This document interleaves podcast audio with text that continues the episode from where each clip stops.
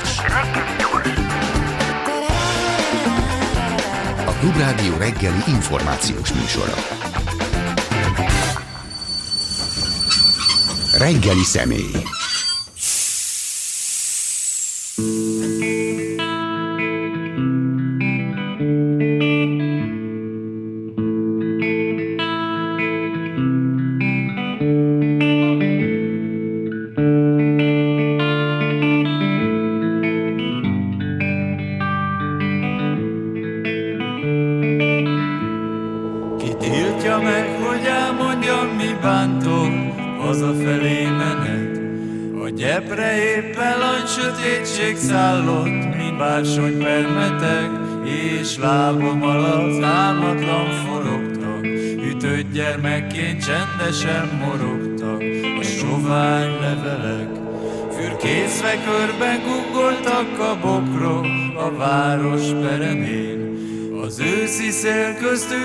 Vigyázva botlott a hűvös televény, a lámpák felé esett gyanakvóan, vad kácsariat hápogva a tóban, amerre mentem én. Én azt gondoltam rám töret kiérti, e tájolj elhagyott sín. Váratlan előbukkant egy férfi, de tovább baktatott. Utána néztem, kifoszthatna engem, hisz védekezni nincsen semmi kedvem, így nyomorult vagyok.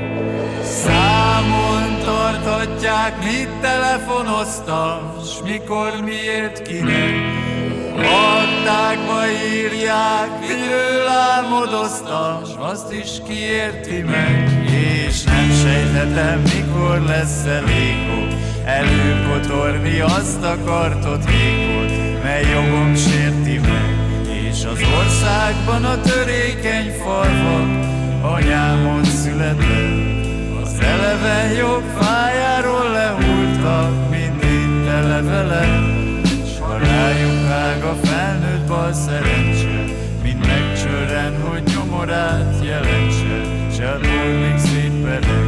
Ó, én nem így képzeltem el a rendet, lelkem nem híhonos, nem hittem létet, hogy könnyebben tenger, aki alatt dobos, sem népet, amely rettek, hogyha válasz. Szemét lesütve fontosan a válasz és mindul hatoroz. Nem ilyennek képzeltem a rendet, pedig hát engemet sokszor nem is tudtam, hogy miért vertek, mint apró gyermeket.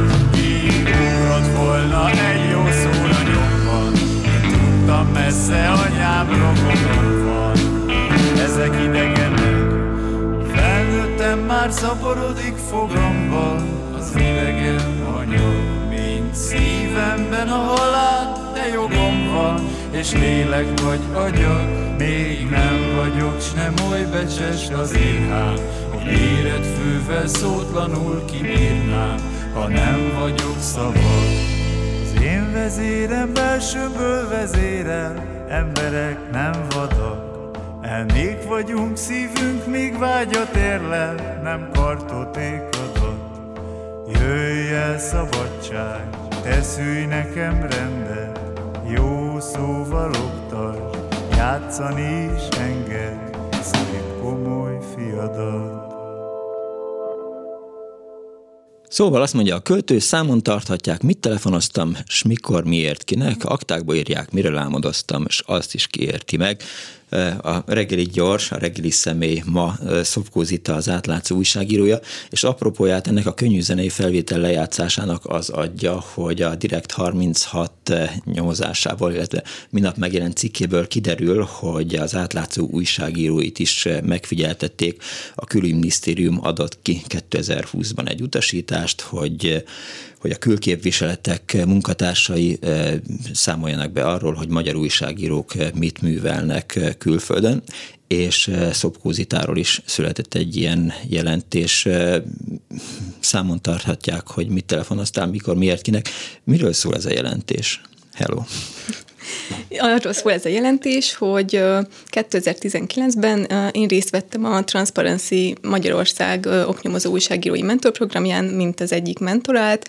Egyébként pont átlátszós mentorom volt, akkor még az átlátszónál dolgozó Csikász Brigi, és ugye ez egy négy-öt hónapos közös munka volt, írtunk egy cikket együtt, és a végén a mentoráltak elmehettek Finnországba, a Finn nagykövetség szervezésében. Ez egy ilyen szakmai látogatás volt, egy háromnapos út, ha jól emlékszem, ahol nyilván szakmába vágó programok voltak, megnéztük a közszolgálati csatornát, mm, a legnagyobb napilapot, beszélgettünk az ottani újságírókkal, és igazából ennyi volt a program, és tegnap, amikor olvastam a cikket, akkor meglepődve láttam, hogy erről az útról is készült egy jelentés, ami részletesen beszámol arról, hogy mi mit csináltunk ezen az úton, hogy kikkel beszélgettünk, és hát nagyon, nagyon meglepődtem, mert nem gondoltam volna, hogy fiatal egyetemisták vagy pályakezdő újságírók ilyen érdeklődésre tarthatnak számon, a, számot a kormánynál.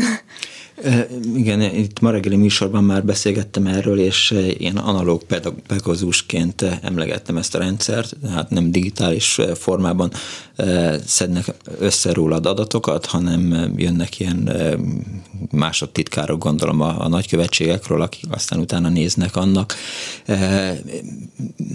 mit lehet tudni? Vannak olyan hallgatóink nyilván, akik nem olvasták ezt a cikket. Miről szól a Direct 36 és a Transparency cikke? Arról szól a cikk, igazából az egész 2020-ban kezdődött, amikor a Telex megszerzett egy dokumentumot, hogy a külügyminisztérium lényegében arra kérte a nagykövetségeket, vagy a, vagyis hát az EU az uniós tagállamokban dolgozó magyar nagyköveteket, hogy gyűjtsenek információt arról, hogy az elmúlt időszakban milyen magyar médiumok, újságírók tettek szakmai látogatást vagy tanulmányutat az adott országban, és, és milyen lapokhoz vagy milyen sajtótermékekhez mentek el. És később ezt azzal magyarázta a külügyminisztérium, hogy, hogyha, hogy ez egy külföldi befolyásolási kísérlete a magyar belpolitikába is, hogy ezért, ezért kíváncsiak rá, és arról beszéltek, hogy a, a Transparency programjára utalva egyébként, hogy, hogy, ez, hogy, hogy ez politikai ügy, hogyha soros pénzén média kurzusokat tartanak balliberális újságíróknak, hogy ez azért is különösen vicces, mert hogy erről szó sincs. Én például nem úgy mentem oda erre a programra, hogy nem is voltam még újságíró, tehát csak újságírás iránt érdeklődés. Egyébként itt ennél az oknyomozói mentorprogramnál, mint a neve is mutatja, egyáltalán nem elvárás, hogy valaki a szakmában jártas legyen. Inkább pont, hogy olyanokat várnak, akik érdeklődnek, vagy még elindultak a pályán, és szeretnének mondjuk esetleg az oknyomozásba belekóstolni.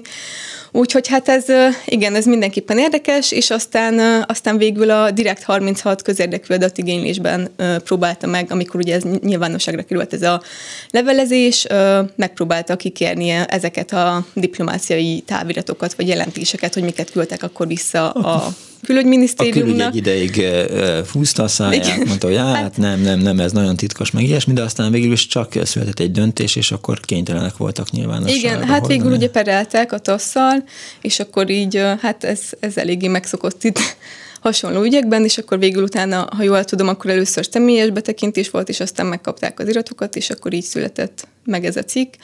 Azt hiszem, hogy 10 vagy 11 ö, olyan válasz érkezett, tehát 11 helyről kaptak vissza jelentést, legalábbis azt mondták ugye 27 tagállamból, de azt a direkt 31 is megírta, hogy nyilván nem, nem tudják ellenőrizni azt, hogy ez valóban az összes ilyen jelentése. Mit éreztél, amikor a nevedet olvastad, és persze nyitok egy zárójelet, hogy téged nem keresett meg a Direkt 30 amikor kiderült, hogy szerepelsz egy táviratban? Nem, nem, engem nem kerestek De fura, meg. pedig ők általában azokról, akikről írnak, azokat meg szokták kérdezni. Hát igazából én úgy gondolom, hogy mivel ugye ez fő, főleg újságírókra fókuszált, és én még akkor ugye nem voltam újságíró, tehát ez... De akkor is szereplője vagy nyilván, egy nyilván, diplomáciai jelentésnek. Persze, persze.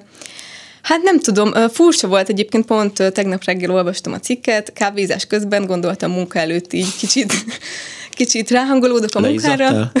és, és nagyon meglepődtem, nagyon meglepődtem, ugye a nevemet nem olvastam, csak hogy elkezdtem olvasni, hogy 2019-ben öt fiatal Finnországban járt, és akkor így elkezdtem gondolkozni azon, hogy hát ez nagyon ismerős ez a történet, és aztán, ahogy így megnéztem a jelentést, hogy konkrétan írták, hogy a Transparency Mentor program, akkor így rádöbbentem, hogy hát ez, ez én, én is az, az öt, öt fiatal közül vagyok az egyik, úgyhogy hát meglepődtem, meglepődtem, nem gondoltam volna tényleg, hogy ez, ez a program ennyire érdekelheti a külügyet. Korrekt a jelentés, ami rólatok szól?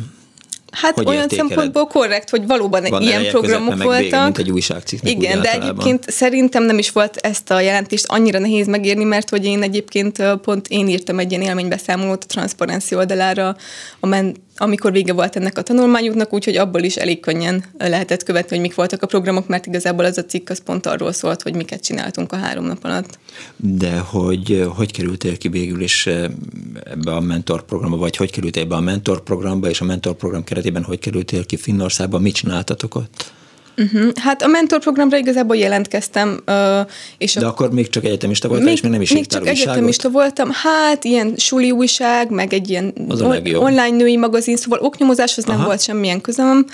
Uh, és akkor utána beválogattak, uh, és a végén volt egy interjú, és akkor uh, a mentorok választhattak, hogy kivel szeretnének együtt dolgozni, és akkor még az akkor átlátszó Csikász Brigitta, ő engem választott, Aha. és akkor így ugye elkezdődött a közös munka, közösen dolgoztunk egy olyan cikken, amit együtt beszéltünk meg, hogy mi az, amit szeretnénk, akkor nyilván én megismerkedtem így az oknyomozással, tényfeltárással, és akkor a végén lett egy magánnyomozókról szóló cikk, és, és volt egy nyitó záró esemény ennek a programnak, igazából ennyi közünk, közö, közö, köze volt a nagykövetségeknek, akik ugye támogatták ezt, például a Finn, meg Holland, meg több mhm. nagykövetség is támogatta, de ennyi volt velük a kapcsolat, hogy a nyitó záró eseményen a nagykövetek felszólaltak, és a végén, amikor lezárult a program, akkor az eseményen mondták, hogy van egy ilyen lehetőség, hogy a finn nagykövetség megszervez egy utat Helsinki-be, és akkor ugye ide a mentorok nem jöttek, csak a mentoráltak, tehát így a fiatalok, és akkor ez decemberben volt, ha jól tudom, ez az út, és igazából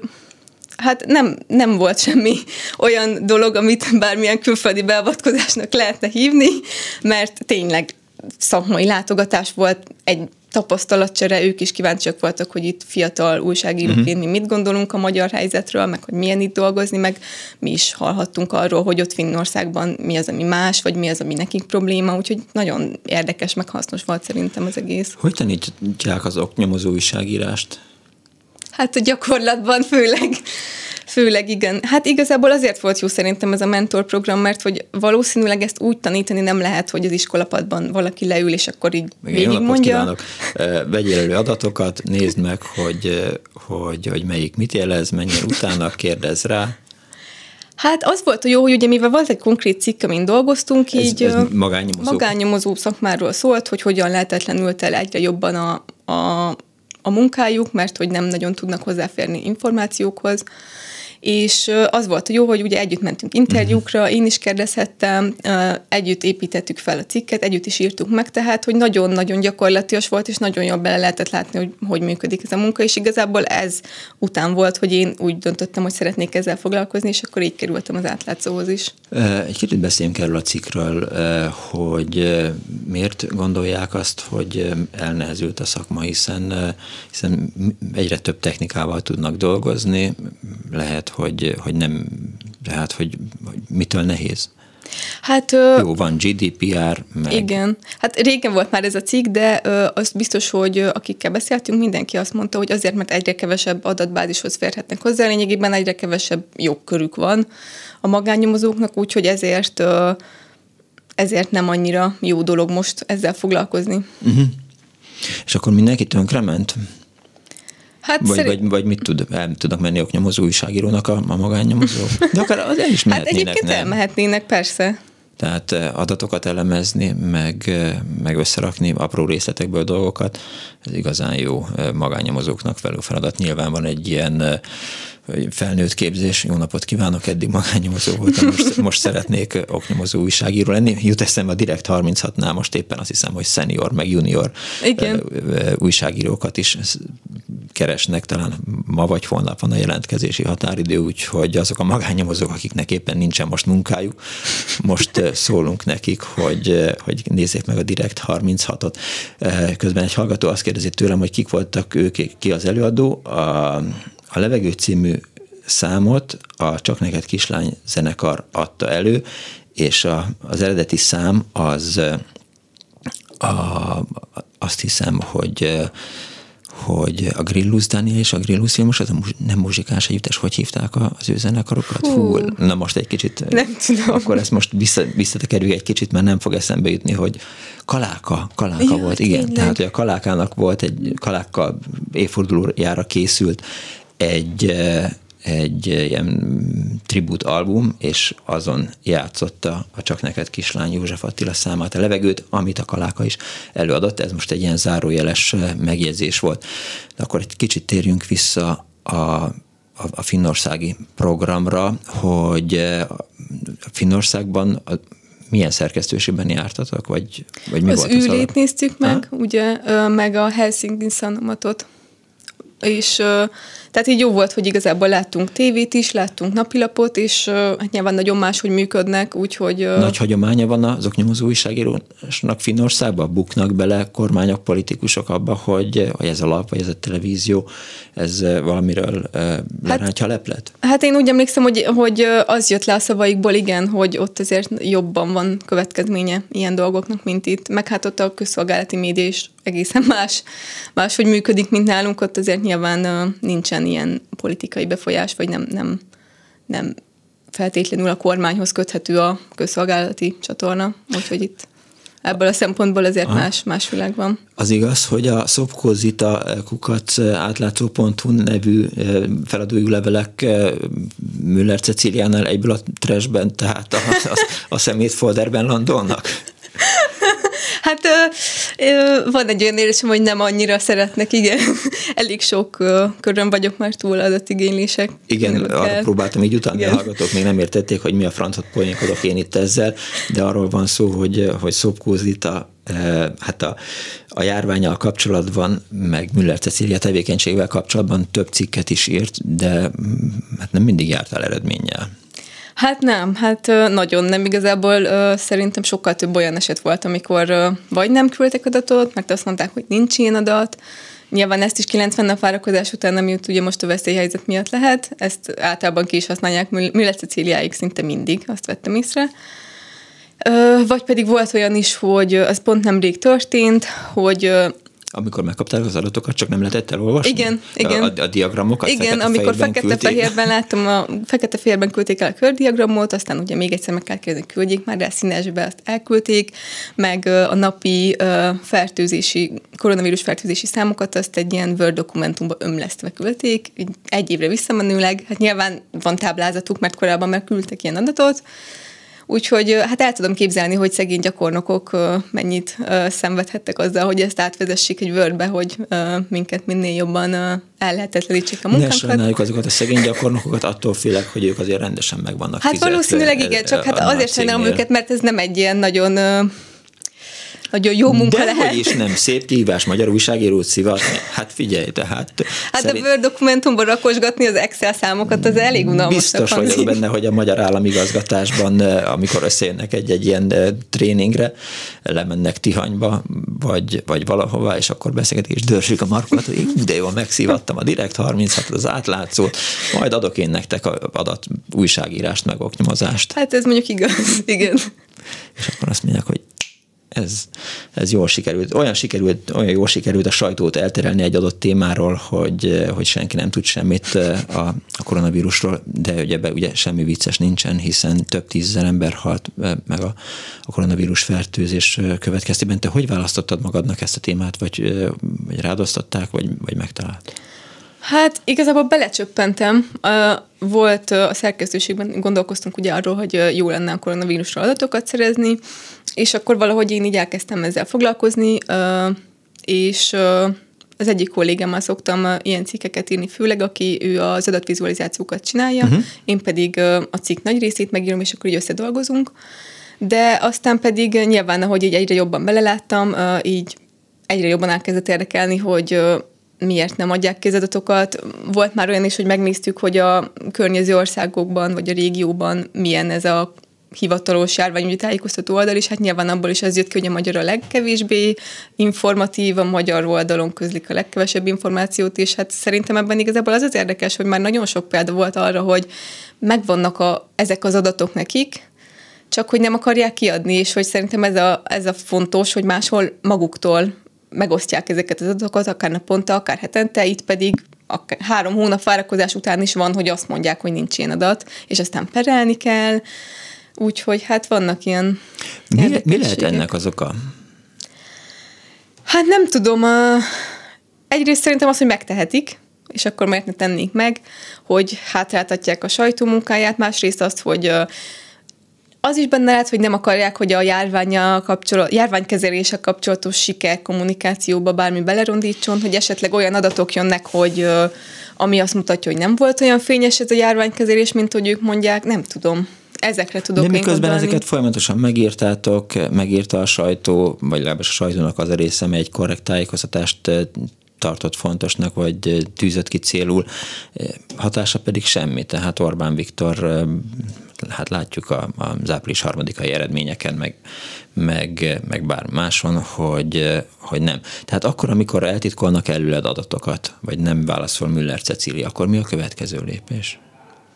Vár, várni, vagy, vagy hát, terelni? Máshonnan hogy lehet adatot szerezni? Hát máshonnan nem nagyon lehet adatot szerezni. Uh, igazából hát nyilván lehet perelni is, az egy hosszadalmasabb folyamat, meg azt lehet megpróbálni, hogy máshogy megfogalmazni az adatigénylést.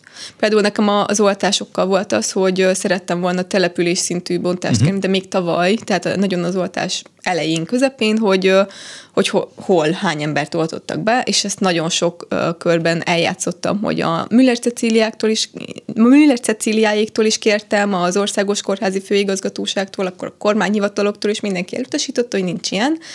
És aztán, aztán megkérdeztem Müller Ceciliától, hogy milyen nyilvántartás van. Erre is három hónap után válaszoltak egyébként, ez a vicces és akkor mondták, hogy ugye olyan van, hogy kiszállítás helye szerint tartják nyilván, tehát azt lehet tudni, hogy melyik kórházban mennyi oltóanyagot szállítottak.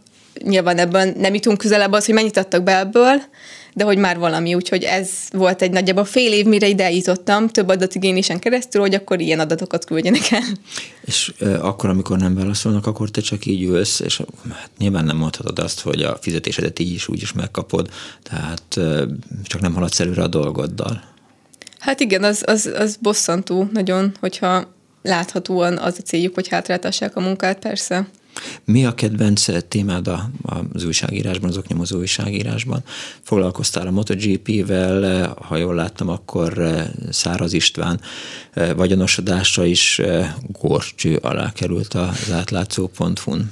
Hát igazából sok téma van, amit szeretek, meg azért szeretek az átlátszónál dolgozni, mert hogy tényleg nagyon sokrétű, amivel foglalkozhatunk, nagyon sok témába bele láthatunk. Én például nem gondoltam volna két vagy három év vagy adatúságírással is fogok foglalkozni, és, és nagyon megtetszett. De talán a MotoGP pálya, amit te is említettél, az, az amit a legközelebb áll a szívemhez, már csak azért is, mert uh, ugye nagyjából másfél, hát már kicsit több mint ne, másfél éve vagyok. te is. Nem, nem, nem, nem. Nem, azt akartam mondani, hogy másfél éve vagyok az átlátszónál is, hogy nagyjából ez volt az első ilyen nagyobb, komolyabb oknyomozó anyagom, úgyhogy ez így, így nagyon megmaradt, és azóta is szívesen foglalkozok ezzel. Azok, akik nem olvasták, vagy nem tudnak erről a MotoGP ügyről, ugye Debrecen környékén talán Kúsla és a nagy motoros azért azt tudjuk, igen, tehát igen. Azt van drága motorja, és már, már közlekedett is talán Harley Davidsonnal, szóval nyilván a szívügye a, a motorozás, de hogy, hogy mi is történik ott pontosan? Hát az történik, hogy azt hiszem 2020-ban jelentették be, hogy Hajdúnánás külterületén, ugye ez Debrecen, Miskolc, meg Nyíregyháza között van, hogy ott épülni fog egy MotoGP pálya, azóta az is kiderült, hogy ez 65 milliárdra fog kerülni. Ez Ö, sok. Hát elég sok, igen. Azt az, a G7 írta meg, hogy a más pályák, külföldi pályákat megnézve, hogy ez jóval kevesebbe szokott kerülni, és, és elég kétséges, hogy ez egyáltalán meg fog térülni valaha, uh-huh. ez, ez a pálya. De ami még érdekesebb, amivel én, én foglalkoztam, az az, hogy nem igazán haladnak úgy a munkálatok, ahogy, ahogy ezt eredetileg tervezték. A hivatalos, hivatalos kommunikáció, amit például Kósa mondott, vagy Tiba is van, aki most két, havi két millió érte pálya miniszteri biztosa. Ők is többször mondták azt, hogy 2023-ban már verseny lesz, aztán uh-huh. most kiderült, hogy 2024-ben lesz verseny, de ahogy beszéltem a helyiekkel, ők azt mondták, hogy még a kisajátítások sem fejeződtek be, sőt, még senkit nem fizettek ki, úgyhogy egyre inkább úgy tűnik, hogy itt egyszerűen csak közpénzlenyúlás van, vagy közpénzherdálás? Hát egyenlőre konkrét, konkrét hatását nem látni az építésnek, úgyhogy... De majd, hát... amikor elkészül, akkor hogy fog örülni neki mindenki? Hát csak meg kell nézni Magyarország sportsikereit. Nézd, hát, nézd meg, igen, hogy, igen. hogy senki nem gondolta azt, hogy a Giro Italia ennyi nézőt fog vonzani, és ennyien fogják azt gondolni, hogy milyen jó, hogy van Magyarországon egy ilyen verseny. Lehet, hogy az idő az Kós Lajost fogja igazolni, aki, itt egy barátom közben jelezte, hogy nem Harley davidson hanem BMW-vel járt, hm. tehát ne keverjük össze a motormárkákat, és elnézést kérek, és köszönöm szépen a, a kiigazítást. Ott vannak publikus adatok azon kívül, hogy, hogy van nyilván egy kormányhatározat ennek a MotoGP pályának a létrehozásáról? Hát milyen publikus adatok? Hát amit, amire így rákeresel, hogy közbeszerzés, kisajátítás, földhivatali hát, iratok, vagy, vagy mit, mit lehet, honnan szedtél össze anyagokat erre? Közbeszerzéseket még nem nagyon írtak ki, uh, igazából a tervpályázat, az már kiderült, hogy, hogy ki fogja csinálni, de a nagyobb munkákra még nem, nem készült uh, tender. Ott abban a nagy lenyúlás az nem az, hogy valami szállodat is akarnak építeni, biztosan, biztos a MotoGP pálya mellé? Uh, igen, elvileg azt is akarnak, de ar- arról végképp nincs most friss információ, hogy most az, ami lesz, vagy hogy lesz. Ö, igazából a beruházásért felelős céget szoktam megkeresni, ők azért eléggé szoktak uh-huh. válaszolni, meg hát a helyiekkel szoktam beszélni, ugye, akik érintettek a, ebben az egész beruházásban, meg akiknek ott van földje, és, és ők szokták elmondani, hogy hogy áll ez a dolog. A polgármesterrel is már volt, hogy beszéltem, de Aha. ő mindig a céghez irányít, a, aki a beruházás. Ki a kivitelező, vagy ki a beruházó? A Humda. Aha. Ugye ez egy állami cég, és Hát igen, most pont, pont most írtam meg a Humdával kapcsolatban is, hogy nem túl nyereségesen működik eddig, mert most kellett leadni a cégbeszámolókat május végén a hmm. cégeknek, és hát azt hiszem három milliárdos vesztesége volt. Ez egy erre a projektre létrehozott cég? Korábban is volt Ez már korábban is létezett a hú, mi a, Életkert Pavilon Sámándob néven elhíresült projektnél. Az, az, az egy jó hírű igen, produkció igen. volt, most valahol ott rohadt szólnak környéken, igen. a Sámándob. És az, ami az, nem is tudom, mi volt az eredeti neve a címnek, tehát az, ami ezt ja. a Sámándobot csinálta, vagy azért volt felelős, azt nevezték át. Átnevezték, meg kapott tőkemelést, és akkor így kifejezetten a motor versennyel foglalkozik. Úgyhogy igen, hát ez erre a projektre lett létrehozva most így, vagyis hát átnevezve Aha. mondhatjuk. Mondtad, hogy a kivitelező az néha válaszol korrektebb a tájékoztatás, mint az államigazgatás részéről? Hát én azt gondolom, hogy igen, ők, ők szoktak válaszolni egyébként, tehát viszonylag, viszonylag korrekt módon. Lesz szerinted belőle valami, vagy vagy hát most azért az van, hogy megszorítások vannak Magyarországon, ugye 3000 milliárdot kell talán előhalászni valahonnan, és lehet tudni azt, hogy bizonyos állami beruházásoknál majd visszavesznek, vagy hátrébb vesznek az agarakkal, hogy lesz MotoGP pálya végül is Hajdunánáson. De amúgy ez is érdekes, mert pont a megszorítások kapcsán elterjedt ott a szóbeszéd, hallottam róla, hogy ez is a halasztott projektek között lesz, és hát ennek megpróbáltam utána járni, de még egyelőre nem kaptam rá érdemi választ. Én őszintén, ez saját vélemény, de én egyre kevesebb esélyt látok, hogy ez időben megvalósul, vagy egyáltalán megvalósul. Nyilván lehet, hogy meg fog valósulni, uh-huh. ha már beleöltek pénzt, meg hát nem akarnak egy, szerintem nem akarnak egy sávolyos hasonló kudarcot, hogy ott álljon fél, félkész állapotban a pálya, viszont én nem látok rá sok esélyt, hogy 2024-ben versenyek lesznek úgy, hogy még el sem kezdték az építkezést, sőt, még ki sem fizették a tulajdonosokat, akiknek a földjén lesz az építkezés. A környékbeliek sokat várnak ettől a projektől? Azt gondolják, hogy foglalkoztatási gondokat megold a MotoGP pálya? Hát én, ahogy tapasztaltam, így nagyon kettős. Van, aki örül neki, munkahelyek, meg nyilván turizmus, látogatók, van, aki pedig, főleg akik érintettek, van, aki pedig azt mondja, hogy miért kell jó minőségű termőföldeket beépíteni, meg hát nyilván az, hogy, hogy nem akarják azt, hogy most legyen itt ilyen nagy változás. Mi egy MotoGP ilyen... pályának a, a kihasználtsága? Évente rendeznek öt versenyt, hatot maximum, az 52 hétvégéből mondjuk a negyedében vagy egy részében történik valami, de azon kívül meg, meg nem történik semmi. Mire lehet használni egy MotoGP pályát? Teszt, teszt pályának, hát... ha valaki felrántana egy autógyárat a közelben? Hát Ezt ugye pont a Debrecenben a BMW gyár az igen. Hát tesztpálya is lehet, ugye nem csak MotoGP lesz, nem, nem nagyon értek ehhez hogy mi a különbség, de superbike, superbike verseny is lesz. Nyilván köpcenti, Úgyhogy, meg úgy, de, de hogy... én, én sem értek úgy, hogy... Akkor jó. Szóval szerintem lesznek, meg akarnak biztos ilyen programokat, meg szerintem gokár pálya is lesz, szóval ez így ilyen nagyon nagy komplexum lesz, és tényleg nem csak a versenypályát, ugye szálloda, meg azt hiszem, úgy emlékszem, hogy ilyen tó is lesz ott, szóval ilyen nagyon, nagyon komplex azt dolog. nagyon nehéz építeni, tehát egy utat és egy tavat, mert útépítés kapcsolódik a pályához. Igen, a, igen, a, az a is. projekthez. Igen nagyon drukkolok neki, hogy, hogy sikerüljen még több pénzt elherdálni. Tehát a MotoGP-t már megbeszéltük, aztán Száraz István vagyonosodásáról írtál a, a közelmúltban, akiről lehet tudni azt, hogy Matolcsi Ádámnak jó barátja, korábban a, a már nem az épeszi origót is vezette Száraz István. Ő most mivel keresett rengeteg pénzt? Azt láttam, hogy amikor kiadott a Várkert bazárnál lévő étteremből, akkor nagyon jól nézett ki. hát most van egy ilyen reklám ügynök, ügynökséggel ja, foglalkozó cég, a Frank Digital Kft. És uh, igazából azt néztem meg, hogy ez, uh, ugye ez is a cégbeszámoló, amit le kell adni minden uh-huh. cégnek, hogy uh, hogy milyen eredményeket ért el, és a Frank az nagyon sok munkát. Igen, főleg hiszem, a, a Magyar Nemzeti Magyar Bank Nemzeti Bank, is. Igen, ez már rendre szerintem már második vagy harmadik éve folyamatosan ő, ő nyeri. Pont én írtam meg ezt tavaly, hogy legutóbb nem is volt más jelentkező, szóval így nem volt annyira nehéz nyerni ezen a tenderen. De hát igen, főleg erről ismert mostanában, hogy ezzel, ezzel foglalkozik ez a cég, de hogy valami nagyon durván nyereséges volt, azt hiszem 131% os növekedés volt így az árbevételben, meg 150 milliós osztalékot is kivettek, úgyhogy jól, jól megy a cégnek. Ő is Tihanyba költözött? Arról nem nincsenek hírek? Hú, ne, azt nem tudom én. Mert itt a ma reggel már többször mondtam, hogy, hogy a Neres Elit újabb tagjairól, ugye Boros Juli írt tegnap egy cikket a 444.hu arról, hogy hogyan épül, szépül Tihany, és hogy már nem csak Rogán Cecília csapatja ott, hanem a más Fidesz közeli vállalkozók, neres vállalkozók is ott építenek maguknak szerszámos kamrát és kacsaúztatót, hiszen igazából csak erre van engedélyük. Aztán hát az, hogy az éppen kacsalában forog a kacsaúztató, azzal semmit nem lehet kezdeni. Látod értelmét még azok nyomozó újságírásnak? Hogy kérdezzem meg most így, hogy ilyen fiatal vagy, és még előtted vannak pálya, és ezzel nem semmiféle degradálás nincsen, csak nem érzed időnként, úgy vagy nem potyarnak a könnyeid, amikor megírsz egy cikket, és sem nem történik utána?